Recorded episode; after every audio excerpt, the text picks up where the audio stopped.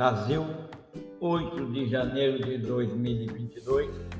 Eu sou o professor Dantiero e este é o podcast número 11 da série Memórias de Aula.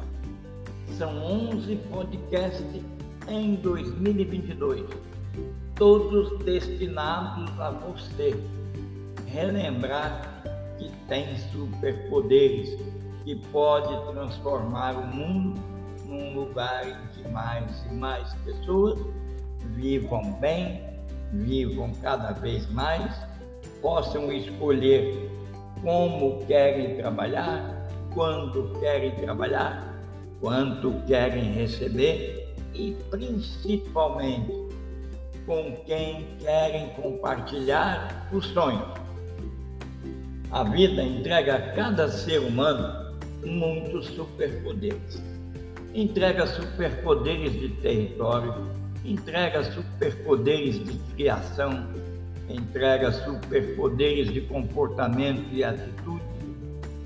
Com certeza, esses superpoderes todos nós recebemos e atualmente reconhecemos. Estamos na fase de conhecer os caminhos para usá-los e ativá-los frequentemente. Vou descrever nos próximos podcasts todos os superpoderes que a humanidade recebeu e gradativamente está ativando. Neste superpoder, neste podcast, neste momento, eu vou falar sobre os superpoderes epistêmicos.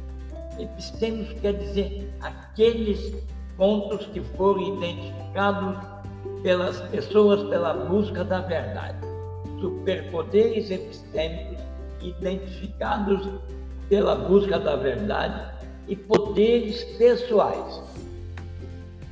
Como é isso? Vou lhe revelar passo a passo. Era uma vez um mundo onde de repente nada surgiu o conhecimento.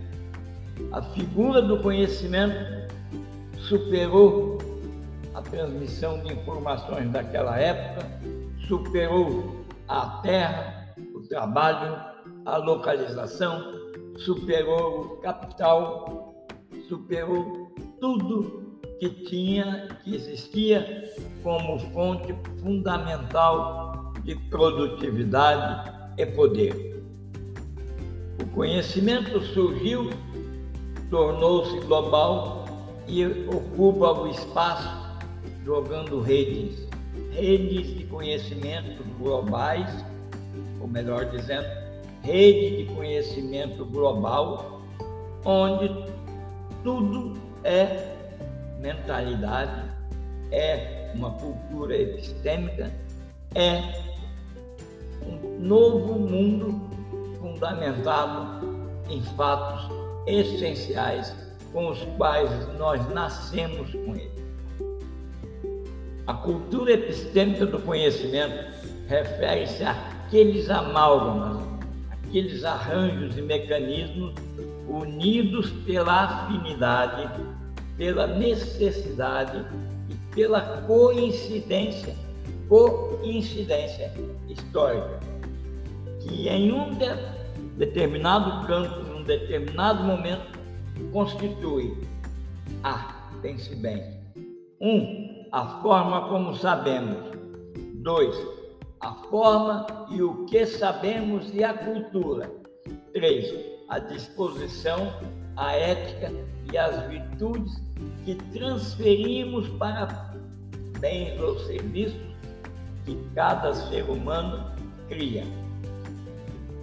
As culturas epistêmicas são culturas que geram e garantem o conhecimento e a instituição do conhecimento por excelência em todo o mundo, não importa de norte a sul, de leste a oeste, ainda é a reminiscência humana, é a ética e a virtude agrupada em torno de uma metodologia científica. Sem avançar para descrever os patamares pelos quais a humanidade transitou e transita e passa a compreender os superpoderes que a vida entrega ao ser humano, vou falar sobre aqueles superpoderes que se fazem presentes atualmente. E vou falar principalmente sobre quatro grandes superpoderes, divididos em superpoderes epistêmicos pessoais, que eu começo a falar neste décimo primeiro podcast. Nós temos, de fato, outros superpoderes. Os superpoderes epistêmicos pessoais, os poderes epistêmicos locacionais, reais ou virtuais.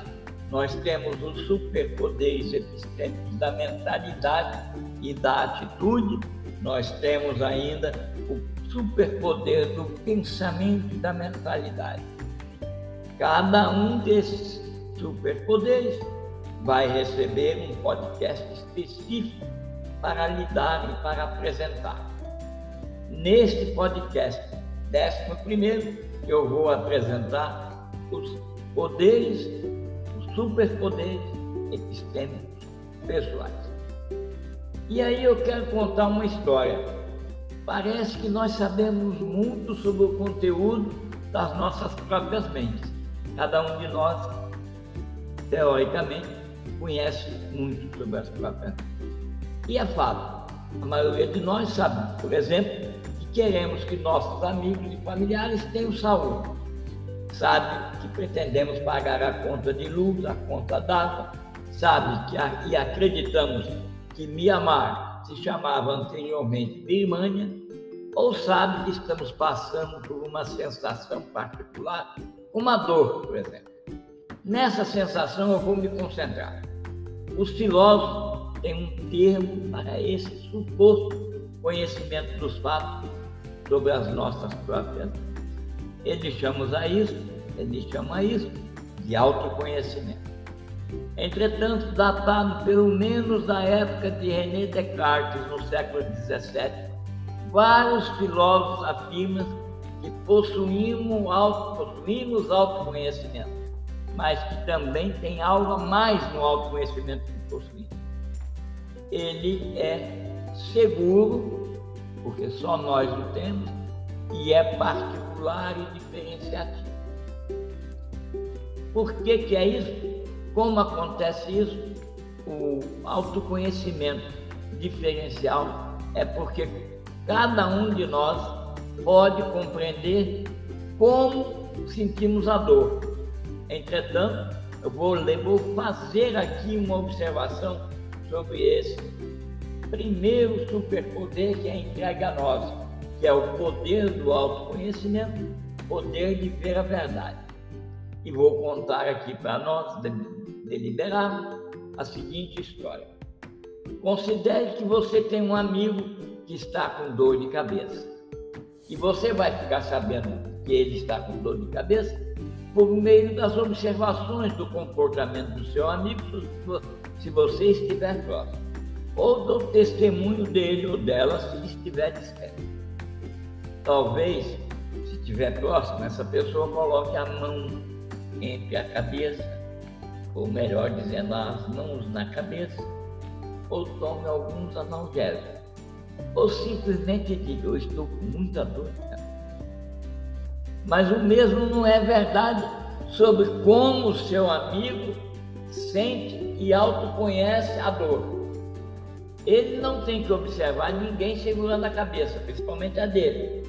Ele não tem que pensar e ver está tomando remédio sem receita. Ele não vai ouvir ou proferir as palavras para ele mesmo que está com muita dor.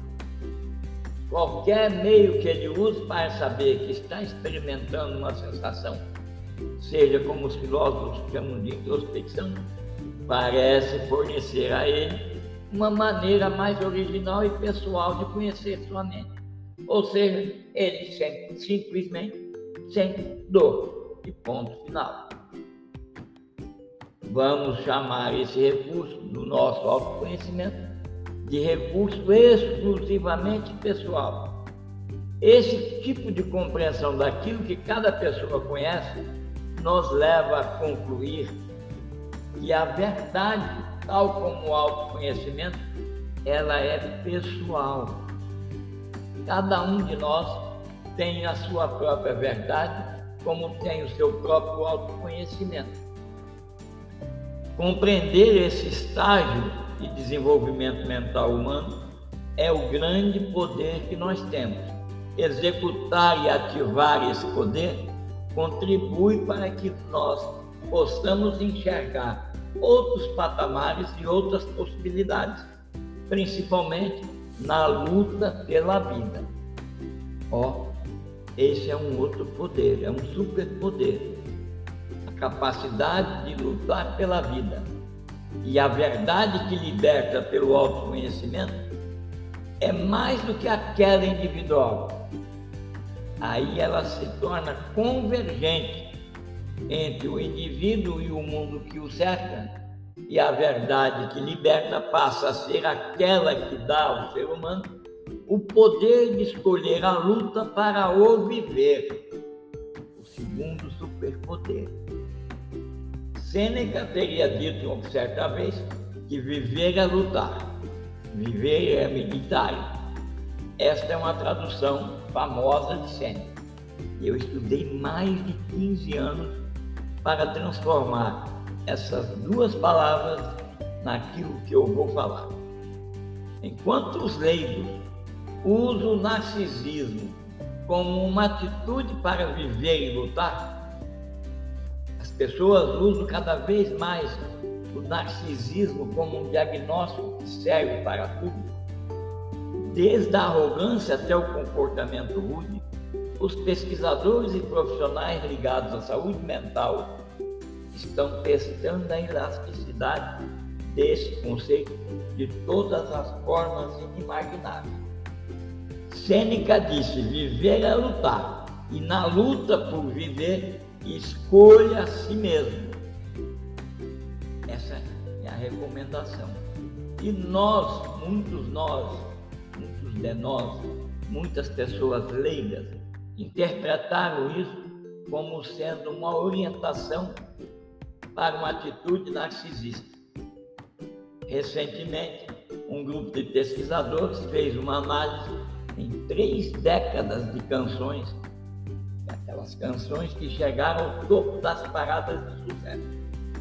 E eles registraram uma tendência estatística significativa para a apologia ao narcisismo e à hostilidade na música popular. Relacionou-se isso com a frase de Sêneca? Sim, é verdade. Imediatamente. Pense que a hostilidade prevaleceu na música popular por três décadas.